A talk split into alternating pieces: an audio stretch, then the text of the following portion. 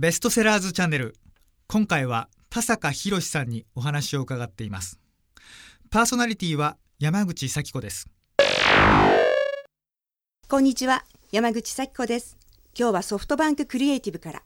いかに生きるか震災後の新たな日本を開く7つの言葉この本を出版されました著者の田坂宏さんをお招きしてお話を伺っていきたいと思います。田坂さんよろしくお願いします。よろしくお願いしますえー、田坂さんは多摩大学大学院の教授を、えー、されていらっしゃったりシンクタンクソフィアバンクの代表をなさっていらっしゃったり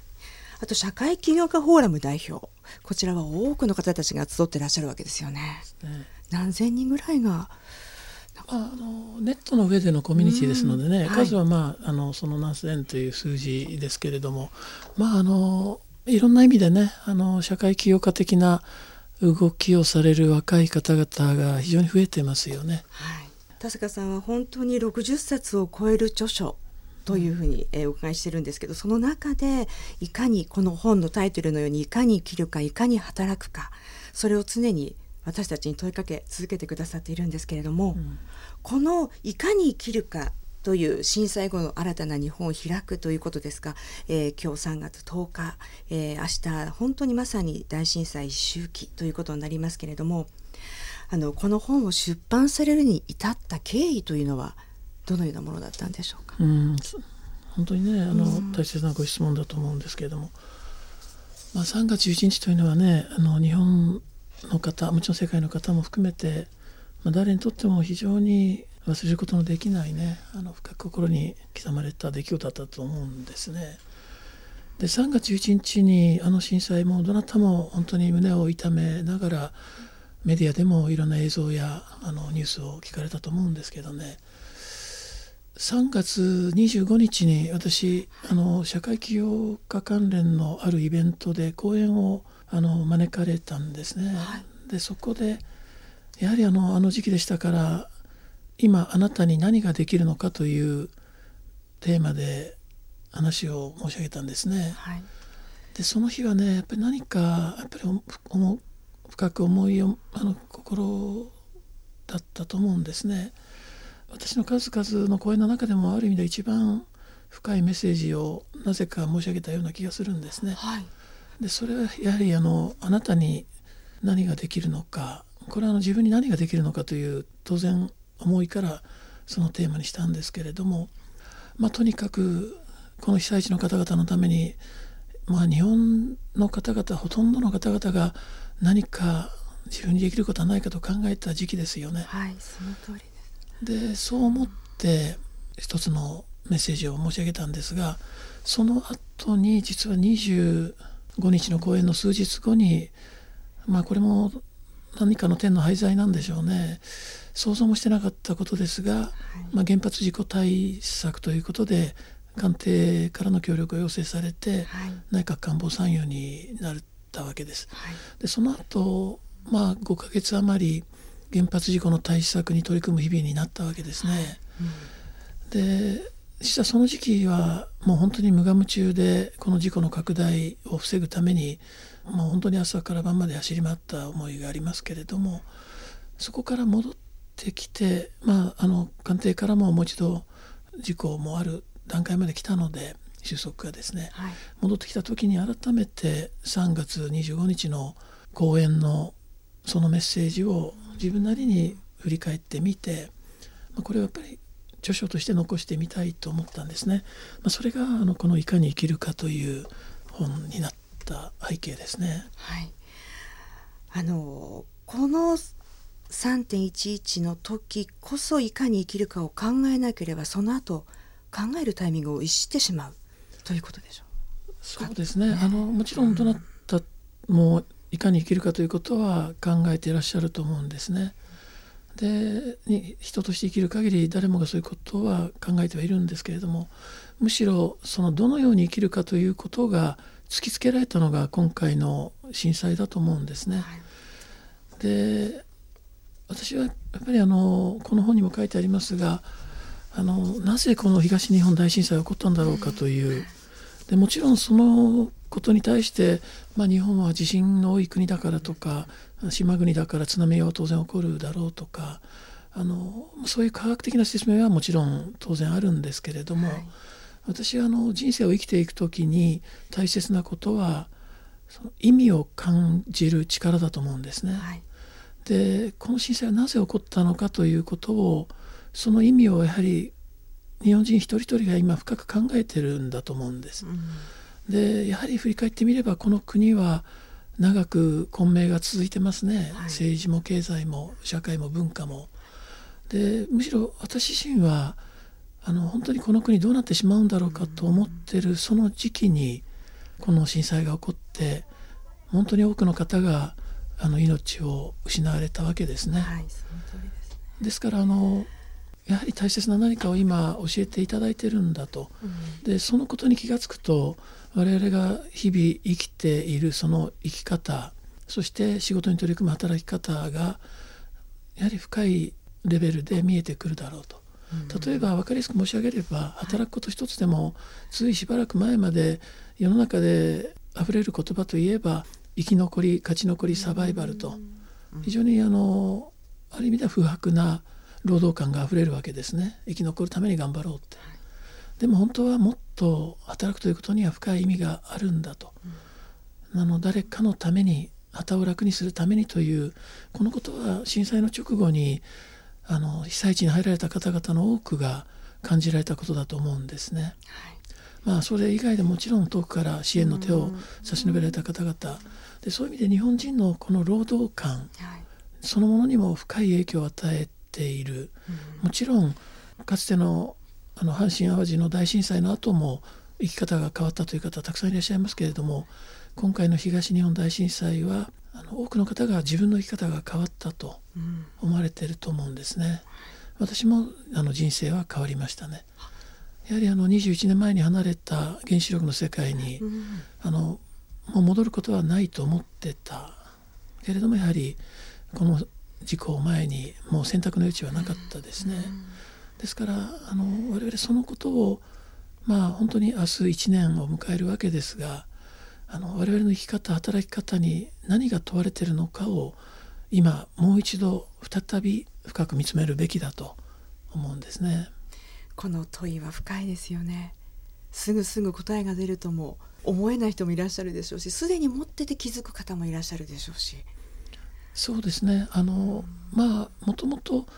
何かすぐに答えを求めることそのものが今の時代の病だと思うんですね。はい、あの生きるということの一番大切なことはあの何かの答えにすぐにたどり着いてあの決めるというある種のキャリア戦略のような捉え方はむしろ不白な捉え方であの本当に求められていることは答えのない問いを問い続ける。その生き方が改めて我々に問われているんだろうと、うん、やはりあのこの東日本大震災を解釈するというのはあの極めて難しい。あのもちろん何を教えてくれてるんだろうかという意味ではふとああ今これを教えてくれてるんだという気持ちになることはしばしばあるんですけれどもでもその教えられたことの意味を考えると例えば世の中のために貢献するような働き方をしようと仮に思ったとしてもですねさらに深い問いに向かうわけです。はい、世の中に貢献する働き方とは一体何なんだろうか。例えばそれは経済というものこの今世界の中にある経済というものがあのどんな今姿なんだろうかと、まあ、問いが問いを呼んであの我々の思いが深くなっていくわけですね。ですからあのむしろ大切なことはこの非常に深い問いを問い続けながら風化させないこの思いを、あの風化させない。私は非常に残念ながら今日本の政界財界官界のリーダーの方々の中にですねあの喉元過ぎれば暑さはすると残念ながら形容せざるを得ない発言なども最近耳にするような気がするんですね。はい、あのやはり被災地の方そしてそれに関わられた家族友人の方々はもうこれ生涯背負っていかれるような出来事だったわけです。この国のリーダーの立場にある方々はあの本当にその重い荷物を一緒に背負うような思いを持たなければあの言葉だけ復興とかですね事故の収束と語ってみてもあの多くの国民は何かあの遠くで離れた心の声を聞くような気がすると思うんですね。うんうんやはりあのなんて言うんでしょう自分もその映像を見ながら本当にいろんなことを感じましたけども風化していく気持ちと同時になんかあの風化させてはいけないと思いつつもその迷いがでも何か問いを生んで自分の中でまた深く神戸を垂れるという、うん。そんなあの思いでこの1年私も生きてきたんですが、うん。答えがなかなか見つからない毎日っていうのはすごく、うん。あのはい。そうですね。あのふまあ風化しないことさせぬことと偉そうに申し上げましたけれども、まあ、自分自身見つ見つめてみると人間の心というのはやはり忘れやすい。はい。そして風化しやすい。例えば一つの志も震災の直後は多くの方が思いを定め志を抱く。でも日々の日常の生活の中で流されていくということはしばしば起こることだと思うんですね。でその時に我々がもう一つ心に刻まなければならない言葉がある。はい、そのことをこの本の後半で語ったわけですね。ではその続きのねまた音楽一曲聴いていただいた後に伺っていきたいと思うんですけれども、えー田坂さんのこれはお友達のそうですね。曲。大学の友人で私は本当に素晴らしいミュージシャンだと思いますけれどもえー小泉清人さんというお友達の方で、えーアコースティックギターでダブルレインボーです。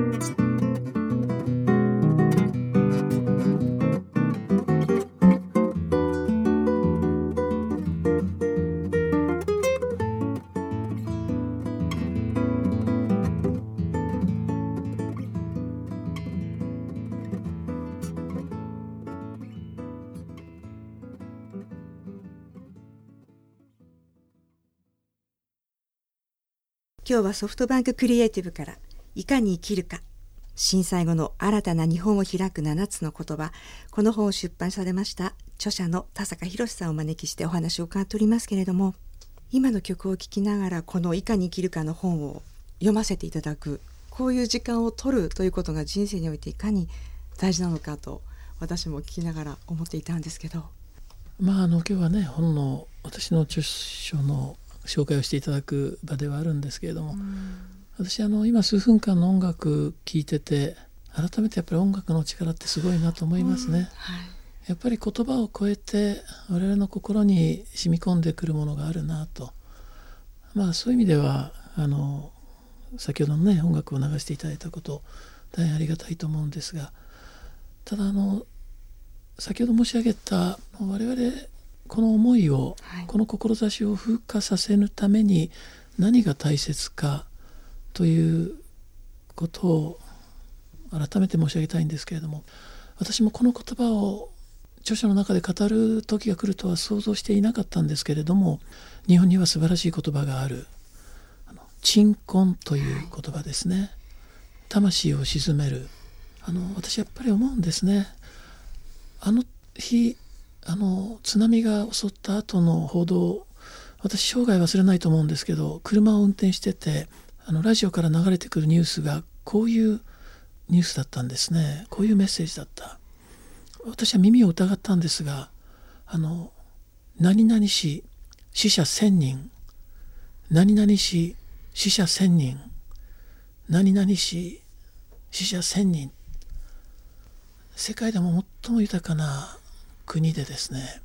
世界で最も科学も技術も発達しているはずの国で亡くなった方の数を1,000人単位でしか報道できないというその現実の中でですね私やはりあのこの一瞬にして命を失われた本当に多くの方々のその魂というのは何によって鎮められるんだろうかとやっぱり思ったんですね。はい、でもちろん法要ということをしっかりして差し上げること慰霊の施設を作るということも大切なことかもしれない。けれども私は一番大切なことは思いを定めることだと、はい、この方々が我々に教えてくれた大切なことを心に刻むことだと思ったんですね。それがあのこの本の中で私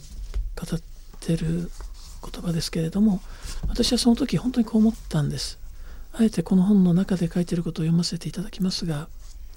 私はその時こう心に定めました。いつの日か我々は必ず語ろう。あの時この日本という国の素晴らしい国への再生が始まった。2011年3月11日あの日無数の方々がその尊い命を落として我々に願いを託してくれた。そのおかげでその尊い命のおかげで我々は立ち直ることができた。あの長く続いた混迷の時代を超え、この日本という国は素晴らしい国へと再生することができた。いつの日か我々は必ずそう語ろう。本当にそう思ったんですね。やはりこの方々の尊い命その意味を見つめる時にですね我々が本当にこの方々への鎮魂そして日本語のもう一つ大切な言葉弔いということを本当に大切に思うならばこの国を素晴らしい国にやはり素晴らしい国へと再生させることだ。そしていつの日かこの方々への感謝の思いを込めてこの言葉を語る日を迎えるべきだ。これはもう60を迎える人間随分若い青年の言葉のように思われるかもしれませんけどもやはり私はそう思えてならなかった。するとこの天の声というのは不思議なもんですね。何かその思いが伝わったのかもしれない。私に与えられた使命は原発事故の現場に行ってその事故を収束させようという、まあ、これも大切なあの瞬間の我々の使命の一つだった。そして戻ってきた時に改めてこの本をこれは自分自身に言い聞かせる思いで書いた本ですね。少なくとも私はあと何年の人生与えられるかわからないですけれどもこの思いを大切に生きていきたいと思ってますね、はい、今読んでくださったこの言葉がこの本の帯に書いてあるんですけれども誰もが人が最後死を迎える時にあの例えば私40代、えー、田坂さんもうすぐ60歳。えー、例えば二十歳の子もみんなこの思いで人生のゴールを切れるように生きていくっていうことができたら日本はこの結果を生み出せますよね。そうですね。あの本当にこの震災多くのことを教えてくれましたがもう一つ大切なことを申し上げますが我々の人生いつ終わりがやってくるかわからない。そしてそれは年齢も性別も社会的地位も問わない。時に我々人生の突然の終わりを迎えることがあるんだと。たまたま今回東日本の被災地の方々がその運命を与えられたわけですけれども我々東京に住んでても九州に住んでても実は変わらない。今生きてるこの一瞬というものがどれほどかけがえがないかそのことを教えていただいたのではないのか。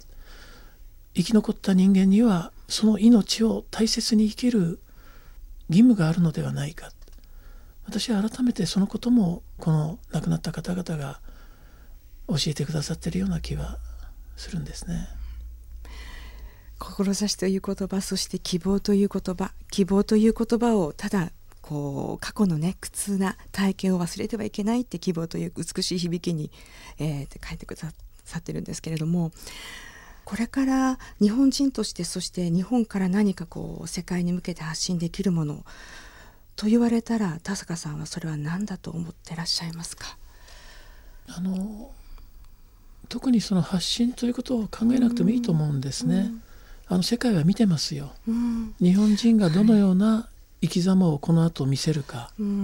ただこの震災があっても何も変わることなく、この国が衰退の道を歩んでいくのであればそれこそが世界に伝えてしまうメッセージになる。あれほどの犠牲を払い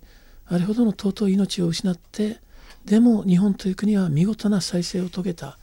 その再生も単なる経済復興ではない。その心の復興という言葉がありますけれども残された我々がまさにその精神そのものが力強く立ち直っていく姿をその道を歩んだらこれは世界は黙っていてもそれを見つめてる、うん、それこそが一番